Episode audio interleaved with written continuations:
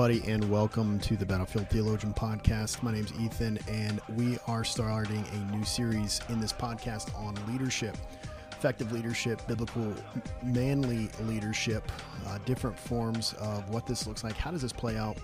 Uh, and the reason why I'm doing this series is this week we're going to be looking at effective leadership, and then I've got a guest coming on the show here in a couple weeks. Uh, former Navy SEAL Garrett Unkelbach. Um, I'm excited for him to come on as we're going to be discussing this in further length at different and four different subjects. But the reason why I'm choosing leadership is I continually see a consisting and varying amount of books on leadership, how to be a leader, and it's it's interesting too because the way in which social media has influenced our understanding of what social media, uh, or excuse me, how leadership is supposed to be. I really think uh, kind of sh- throws in a shade on a different. Um, different ways of being a leader, but I mean, when we think about it, we all want to be a good leader. Depending on where you're at in your life, you find yourself in different situations in which you are leading. You may not feel like a leader, even if you're a subordinate, but you are still leading depending on your title and your position. People are still looking at you. For moms and dads, your kids are looking at you and you are actively leading them. But do you know that you're leading them? That's a big question that we've got to ask ourselves because I think so often many people assume that leadership comes with a title, leadership comes with a rank or position. But honestly, leadership is played out in every aspect of your life. The question is, is what kind of a leader are you? And what's interesting about this is that we, we see that the social media influence on uh, people assuming that leadership is kind of codependent upon the following is not necessarily the case.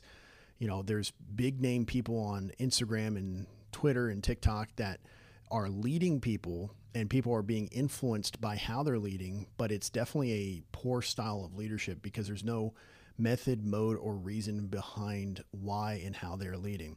So when we think about this and you think about a leadership as we're jumping right into this, um, what I want you guys to think about is a few different things of what comes to mind when you think of the word leader or when you think of someone who says, I'm a leader, or if your parents told you this or other people told you this, like, hey, you know, so and so, you're a natural leader. But here's a, a few things that I, I, wrote down for this podcast, and this will be a shorter, briefer podcast, but this is going to kind of set us up for the remaining podcasts that we're going to be looking at. And here's the first thing is like, how can we be effective leaders and what does effective leadership look like? Now, the best kind of leader does not have to remind their subordinates of their title, position, or circumstance. I often saw this play out where the person says, in the military specifically, you see this a lot, is look, I am a captain of such and such, or I am the commander of such and such. Uh, now take this into the civilian and into the you know normal person, if you will, that's not in the military. Is I am the regional manager of this. Anytime if you're a leader that you have to throw your rank or title around, that is meaning that there has been degradation in the leadership structure that you have been developing within that culture of that work environment. So, the best kind of leader does not have to consistently remind their subordinates that you are the one in charge or that they are. If they're if you're the leader, you do not have to continually allow and remind your subordinates that you're in charge. Now, there's options and opportunities in which, you know, insubordination can happen and you got to kind of fact check them. But really, what that comes down to is you've bred and cultivated some form of work environment in which they think that they can usurp you or they can be insubordinate. And so there's a whole other paradigm with that. But when I want you guys to think about like an effective leader, do not think nor be the type of person that has to continually remind other individuals that, hey, I'm in charge, I'm the leader. But does any of that sound familiar? Did you ever have a boss that had to assert themselves as the leader? Because during my time serving the military, I observed and served underneath many individuals with this type of a leadership dilemma. And the leadership dilemma is when you recognize a poor leader that is in a position that they're not suited for, but however, as Romans 13 says, you still must subject yourself to their authority regardless. Throughout my military career, I served under several leaders and I learned a great deal about how not to be a leader when I first entered in the military, I would take mental notes and tell myself what I liked and I, what I didn't like from each leader I served under. And I made promises to myself that I would never fall into the kind of leadership traps I see many fall into. when I, you know, began to move up the ranks, I, I, began to start to develop my leadership philosophy. But leadership philosophy on how to be a leader starts um, the second you start to, you know, honestly, it starts in like your your childhood, the type of modeled uh, parents that uh, how your parents led you, the type of friends you associate yourself with, the sports clubs and everything else. You're beginning to learn leadership skills, whether it's in the positives or the negatives. And what you need to understand is that you, you need to be looking at what leadership traps, what are the positives, what are the negatives, and you learn both from many different people. I remember there's one boss that I had that I swear, you know, I love watching The Office. And I remember watching Michael Scott, and I remember thinking, man, that would be awful to have a boss that was like that kind of bipolar. Well, I had one.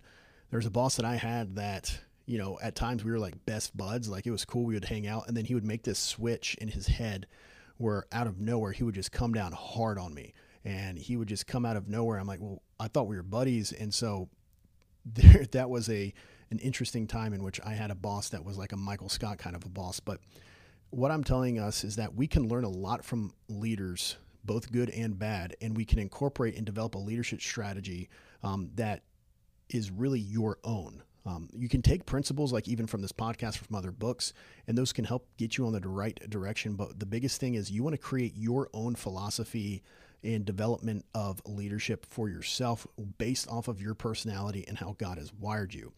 Now, here's the thing regardless of the perceived position or title, everyone needs to understand that every person eventually will be in some form of leadership at some point in time. Now, I, I broke this down on how to be an effective leader into three categories and three characteristics, really.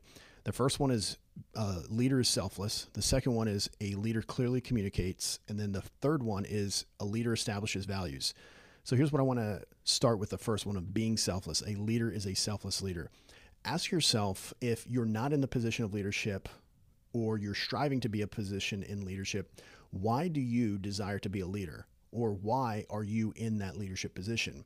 How do you view yourself within that position? I want you to imagine a time in your life when you entered a situation where problem solving was needed and everyone looked around the room to find out who was going to step up.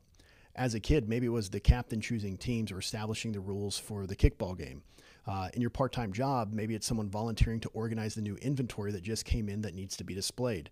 I worked, sadly, retail. I worked at Hollister and PacSun, and I remember constantly they're like, all right, we need a volunteer, and no one would step up, and then you would get voluntold. Well, a leader, regardless of the the prominence of the position that is being needed, a leader would naturally step up and take charge of that.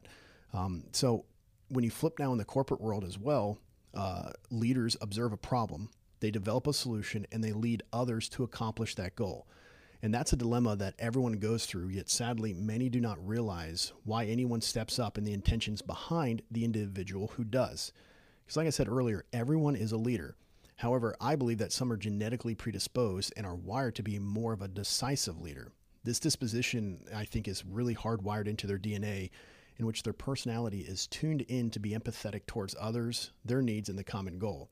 Now, these strong leaders desire to unite people towards a to- common goal and helps other people reach that objective of that goal. And these types of leaders are typically the selfless leaders. The, the other leaders that are not born with these leadership qualities, but they're working at attaining them, these are the leaders that make it about themselves because they want to, quote unquote, put in the hard work to earn the position that they are in. These are the leaders who have to remind you of their title, rank, or responsibilities and tell you that they are in charge. If you find yourself having to tell those underneath you that you're in control, I'm sorry, but you're not an effective leader and should probably step aside.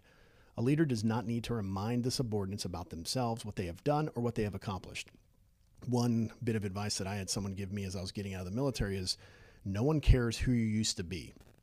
And I think that's so true because so often a lot of people and granted, we have these experiences for a reason, and God lets us go through these situations for a specific purpose. But a lot of people cannot move past their past.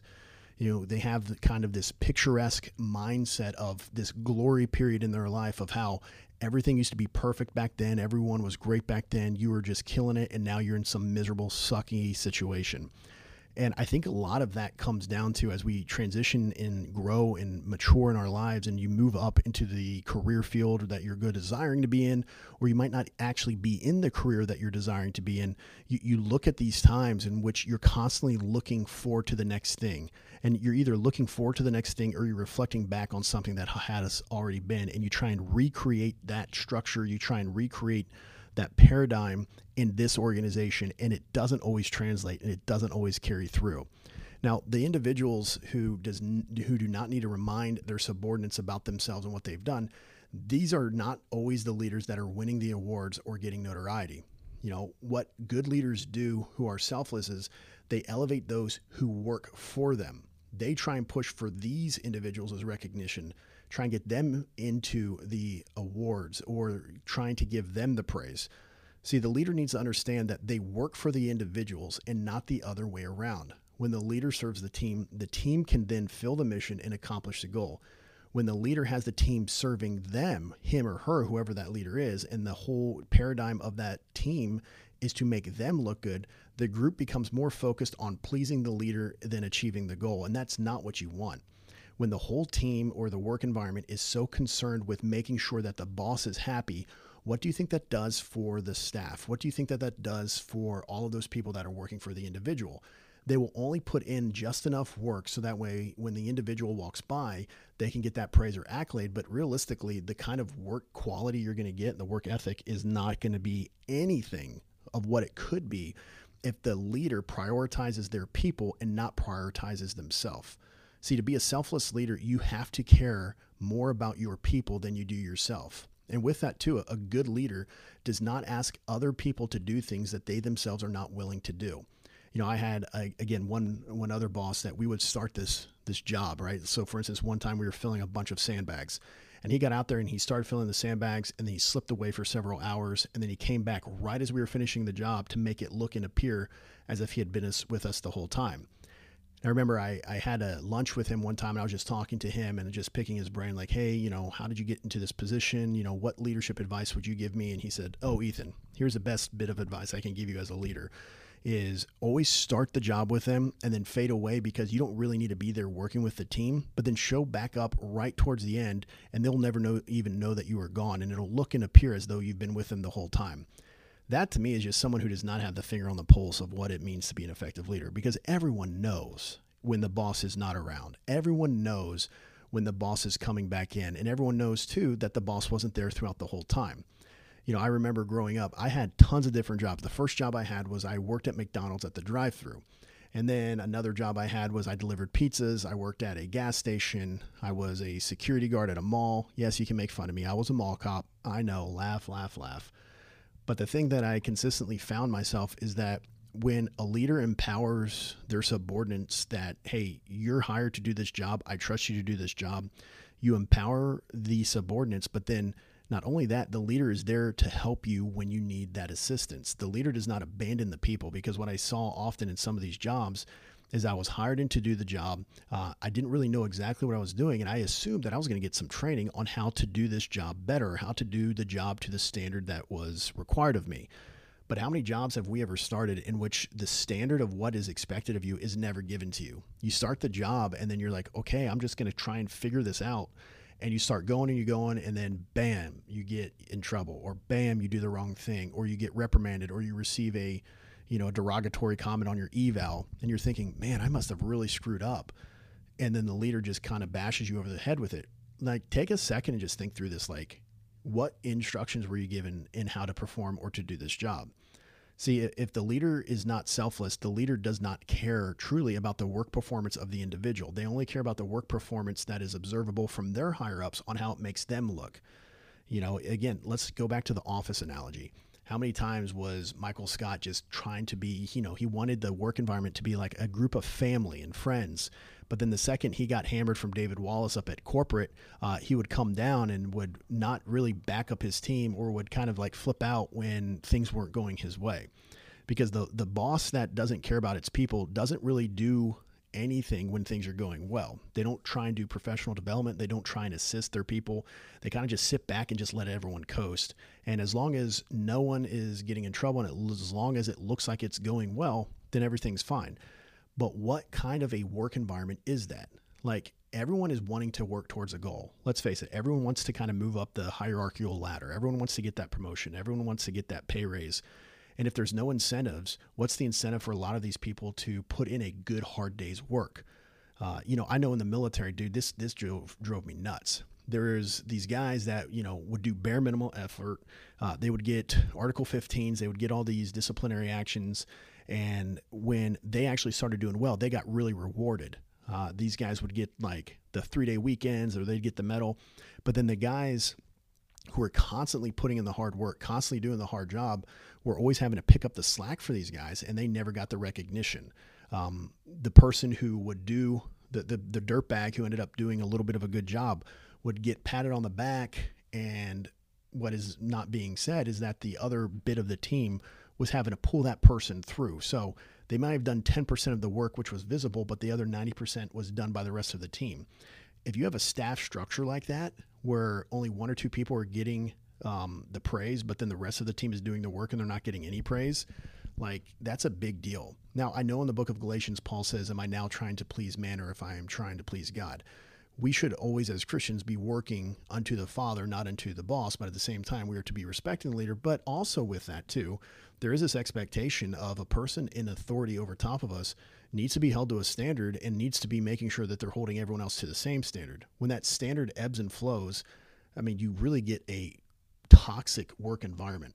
Now, a selfless leader is not going to have these narcissistic tendencies ever, um, or at least not nearly as evident.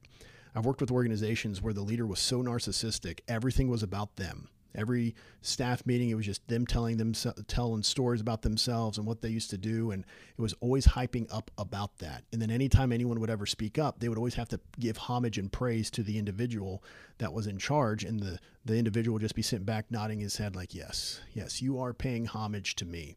That is not a selfless leader.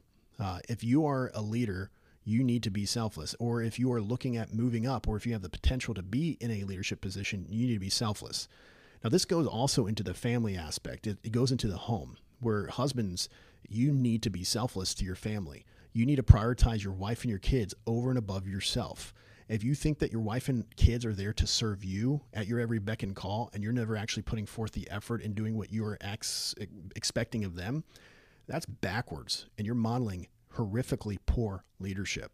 So, leadership is not just always in the workplace, it's definitely at the house as well.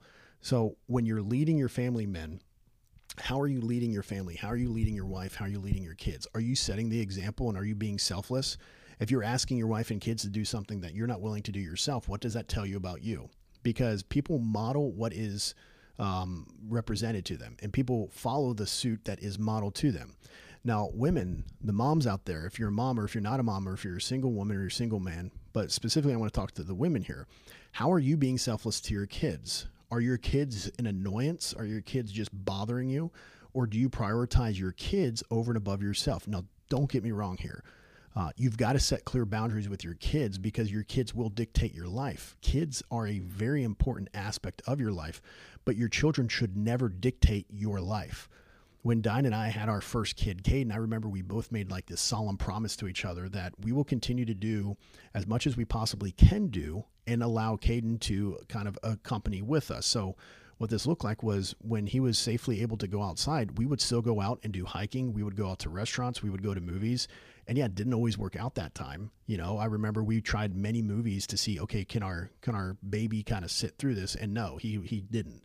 But at the same time, though, we were able to go out on hikes where we got a baby backpack. We carried him. We went to restaurants because a lot of times uh, I we came across parents where their whole life was dictated by the nap time, and don't get me wrong, I get that too.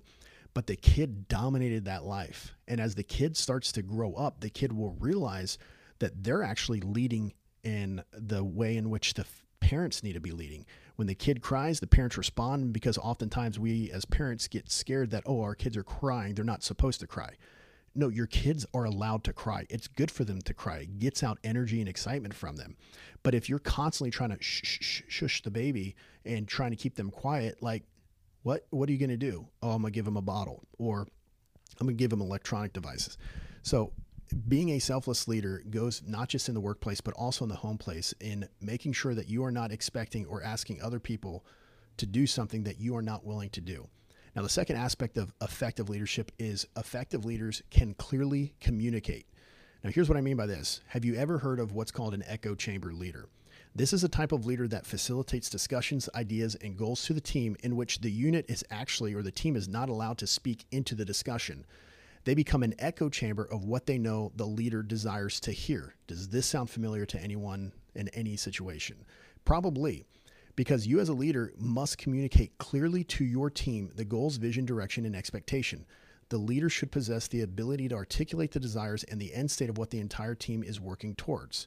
But if you don't allow your people to weigh in on decisions, ultimately, yes, there are decisions that you cannot have, you know, complete culmination and you know feedback from everybody but if they don't have buy-in or they don't feel like you're even listening to them what's the point I've been at meetings before where it looks like we're brainstorming, it looks like we're collaborating, only to find out towards the end that all of the ideas that anyone in the team brought forward were completely expunged because clearly the leader already had the end state in mind and just wanted people to feel like they had quote unquote buy in. I remember I went up to one of these guys afterwards. and I said, Hey, man, I feel like that that meeting had no purpose. He goes, Yeah, yeah, it really didn't because we already knew what we were going to do, but we wanted people to feel like they had skin in the game. This sounds a lot like that leader that I had earlier in the military where he would show up at the beginning, leave, and then come back at the end. Like, you must think that we people are pretty dumb if you don't think that we don't recognize what you're doing here and your poor leadership. Because you need to be able to communicate clearly and allow your subordinates to be able to weigh in because think about it you're not going to be the expert in everything. You know depending on your situation you're a leader but really you're a manager. You're a people manager and you're a logistics person as well. You're doing a lot of admin leaders must be able to communicate communicate clearly because being able to communicate also means allowing the team to provide feedback so they can openly express their ideas concerns or approaches. Allow your team to bring their brain to work because otherwise why did you hire them? Right? So like think about their job positions that you brought in. What what is their job description? What is their job position? And why were they hired in the first place? If you're hiring people for like a subject matter expert job and you're not going to listen to them why what's the point like you just have a bunch of like shadows filling these positions in which they're not actually able to be using their gifts and talents to the betterment of the organization because you as a leader, you cannot and you do not know everything. You need to allow the team to fill the gaps of your knowledge with their expertise. So treat them like experts for which you hired them. Because if you're a leader who thinks that they know everything, I mean, you, are a failure to launch right there, and your team will pick up on that really quickly. Because when the team genuinely feels that their voice is being heard, this develops rapport with the team and it does actually give them buy in. And that is the mission, the goal, and the purpose that you are trying to do as a leader is get all of your team together on the same mission and to feel like they have buy in because you're actually listening to them, taking in best practices and rejecting non good practices. Now, it's not just the leaders that you're trying to get the mission, goal, and purpose. Giving your people a voice and buy in, it really reduces the possibility of becoming a micromanager. I've had micromanagers before where they say, Hey, Ethan, I need you to create this. I start to do it, and then they start to dictate every little detail. Now, as a leader, you need to be able to back off, empower, and delegate the authority to your subordinates to be able to execute the job accordingly. But if you go in there and micromanage, eventually what's going to happen is they're going to be like, all right, if you're wanting this so unique and specific, how about you come and do it yourself? Now, granted, you're never going to say that to your boss, but still, like this happens and it frustrates people. And this is how burnout happens. And this is how a high staff turnover rate will occur as well. Because you must not, instead of, instead of micromanaging, uh, you need to do like a day to day type of coaching. That's what the type of leader needs to be that is empowering people, especially if they're unfamiliar with their job. The leader needs to come alongside and be a day to day coach. Um, the leader must be coaching the individuals daily to ensure a proper redirection is accomplished in case the individual actually gets off task. Now, hear me out here. Redirection is not always necessarily constructive criticism. Redirection is re explaining the desired goal to the individual or the team and communicating a potential approach to accomplishing this differently. So if you gave someone a task and they're having issues doing it, you come alongside them instead of saying, "Well, you're an idiot. Why don't you just do it this way?" Help guide them to see, especially if it's very clear how they could be doing it because so often people get tunnel vision. Guide them into finding that solution because then it is empowering them to realize, oh, okay, he does trust me, uh, and you know he's kind of coaching me along here And that just really begins to help because when the team sees that the leader wishes for their success to achieve the goal, the team is much more likely to approach the leader with questions on how they could better achieve this goal. Because the last thing you want as a leader is for your subordinates or anyone working for you or under you or even with you is to see you and then they run the other direction. I used to do that all the time. I had this one boss that I knew if he saw me, even if I was busy, he would give me some other task to do because he just felt like if I'm not constantly tasking out my people, um, they're not going to actually do their job. And so they overtask saturate individuals, which again leads to burnout, which leads to distrust. And honestly, it leads to avoidance of that leader by all stretches of the means.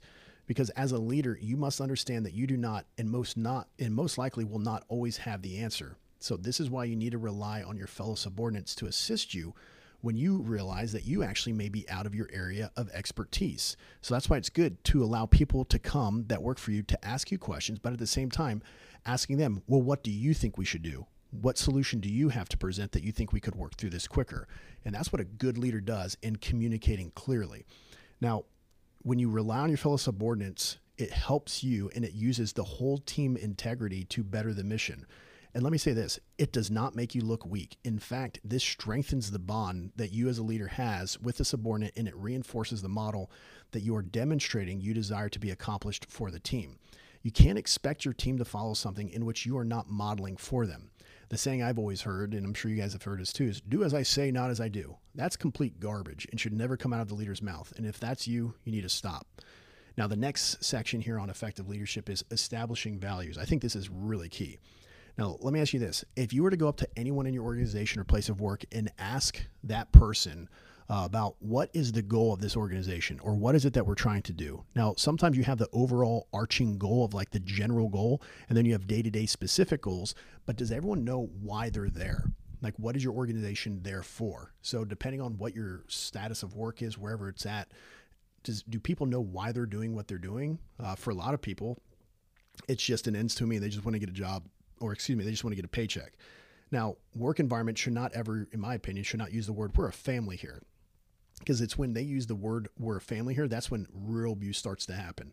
Because what's interesting about this is that if you ask anyone in your organization, I guarantee you there's going to be you know the overarching goal which everyone should know but if you ask them what the day-to-day purpose of the organization most employees do not know it and they will only do just enough to get by without getting in trouble or to keep the boss off their back now that's not a conducive work environment for productivity and it will eventually burn out your employees or even have them searching job boards for other employment the leader must communicate the big picture of the organization but the leader also must convey their own values for what they have for those underneath in their leadership. It's not just enough to become a parrot and regurgitate the values on the company website.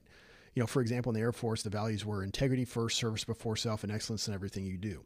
Now, that's the values of the organization, but what about the leaders within that organization? Yes, they are all using that structure of their values, but the leader must establish their own values and philosophy of leadership and communicate this to the team. The leader then speaks those values. If you have a philosophy of uh, philosophy of leadership, which you should, and if you don't, you start developing that. The leader then speaks this to the team and stresses the importance of these values so that the team members incorporate those into their day-to-day operating working lives and adopt them. Now, when you establish your values and you try and limit them to three, which is what I always try and push for, it keeps it easy to remember and it can be used as a redirection in your day to day coaching, which is again another form of effective leadership. If you don't have three values, here's a suggestion for figuring them out. Write out on a sheet of paper what you desire to see in your employees, what you desire to see in their interaction, their successes, and their accomplishments. This will help you develop your values. But notice the target of those values. It's all about the people underneath you, it's not about yourself. Because this helps you serve them and it keeps you out of the spotlight and allows you to build up and encourage your team. Leaders must understand it's not about you, it's not about your accomplishment, it's not about your numbers, and it's not about your success. It is about those who are under you, and that is a form and style of servant leadership. You, as a leader, exist to serve those under you to accomplish the goal and the mission. You are not a leader, the people consist of and constitute a good leader. A leader by himself is not a leader. It's the people that surround and that are willing to follow that leader that makes that person an actual leader. Because without these people, you are a one person show and you have ceased being a leader and you have instead become a self licking ice cream cone.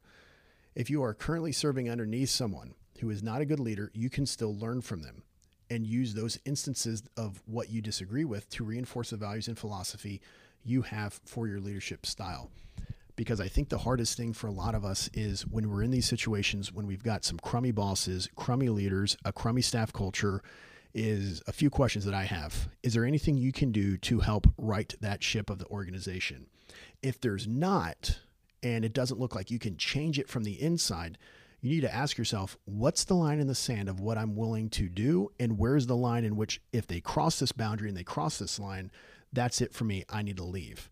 Uh, a, a model that I had, and I'm sure many people would disagree with me, is that if I'm not having fun doing my job, then I don't know what I'm doing. I know that might sound, you know, kind of controversial for a lot of people. It's like, no, no, no, you know, you have to earn money, you have to do this. Yes, you do. Of course you do. But there's nothing worse than waking up and dreading having to go into the office or dreading to have to deal with your boss or dreading to have to deal with whatever. Now, can you and have you tried to make that situation better? Better? Have you tried and put in a little bit of effort to try and right the ship, to try and redirect the ship, to see can you change the culture? In a lot of places, you can't. A lot of places, it's toxic when you come into that. And a lot of that too comes from a narcissistic leader who just is continually purporting and pushing everything about them. And what's interesting is a lot of people who get locked into organizations like that don't leave because of fear of what might happen to them should they leave. There's that fear that this individual could ruin any future career that if their next employee calls back for a reference that that boss would just completely bash you if that's a fear that you have that your boss would completely bash you for a reference call, then you immediately have identified you work for a toxic organization and you are in a toxic work status relationship. Because a true good leader, if they're really investing in their people, their people will not desire to look elsewhere. If you're valuing your people and you're paying your people what they are deserving to be paid for and you're taking care of them, the likelihood of them wanting to search the job boards is not going to be that severe. It's not going to be that high. However, I do know that God calls us into different positions in different places. And when that happens, the leader, again, needs to realize it's not about themselves. It's not that they failed them, but what have they done to aid and equip that individual to get them into that next organization, to get them into that next position? because what goes around comes around. And if you're constantly trying to keep what you have and you're so scared of losing, if you're a leader and you're so scared of losing your employees, that translates and your people will pick up on that if people are too scared to even suggest or hint like yeah i, I think i might want to move because my family back in you know texas uh, there might be some issues i might want to look at that if you don't feel like you could go and talk to your boss or the boss might be like a two-faced person where it's like oh yeah that's fine but then immediately hey clean out your desk the next week then you're working for a really poor sad organization.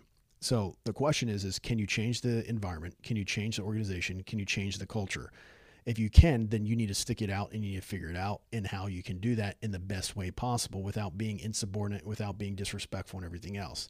However, if you've been trying that, you've been plugging away, and you still can't, in my opinion, you need to get out of that job. You need to immediately start looking and just deal with the consequences later. Because too often, you know, guys, life is too short. And when you're working in a toxic environment and you're working in a place where you're literally dying every day, man, like that's miserable. Like when your job eats you up where you're at home and your job follows you home and your job can call you back in and your job is constantly nagging. Now, granted, there's positions and there's jobs in which that absolutely does happen, you know, because of the uniqueness of that job. But for the most part, for most jobs, if you're at home and your boss calls you and says you need to come back in, uh, you know, for for this and this, you know, I think a great one that you know example that we can all relate to is all those Christmas movies where the dad or the mom or whomever is working a job and they're staying super late on Christmas Eve and it's like, man, I got to get home. No, no, the organization comes first. Okay, yes, there's a point in which obviously the organization comes first because we all got to earn a paycheck and you're not just going to get money for free. But at the same time, are you taking care of your people enough to actually allow them to go home and spend time with their families? Or do you think that the organization is so important that families and people are not worth investing in?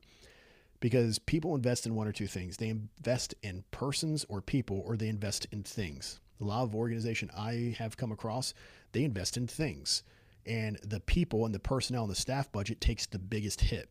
You know, they invest in things with you know products, with curriculum, with books, with training sites, with shoot conference meetings with you know awareness training with all of this other stuff which i mean don't even get me started into staff meetings about how staff meetings need to be conducted but when they're so concerned with the things they don't invest in their people if you invest in your people and you pay your people what they deserve and you pay your people to be the best at their job, they that will motivate people. Now money doesn't motivate everybody. I get that. But when you have a, a positive staff culture, when you have a positive leader who actually listens to its people, who follows along and actually gets to know their people, you know, that is a good organization.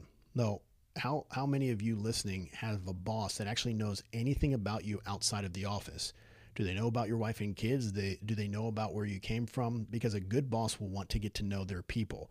A good boss will kind of want to know their situation. Now, granted, they don't need to know your favorite color and everything else, but like, does your boss know you at all? Do they even know your name? Do they talk to you for more than 10 seconds outside of a staff meeting? If not, then that's probably not the best type of organization to be working for. So, this is kind of uh, a few thoughts that I put together on the first bit of a series on effective leadership. I'm curious hearing from you guys. I'm going to put some questions down in uh, in this podcast to respond to. What are some stories and examples that you have of good leadership and of poor leadership? And is there anything in specifically in specifics that you saw that you would love for me to address uh, in the next upcoming podcasts? Um, I hope this encourages you. And for those of you who have been maybe just questioning, like, man, is this a good spot? Is this a good organization? I'm hoping this brings some things to light for you to think about. Hey, maybe you need to start looking for that exit plan, or maybe the problem isn't you.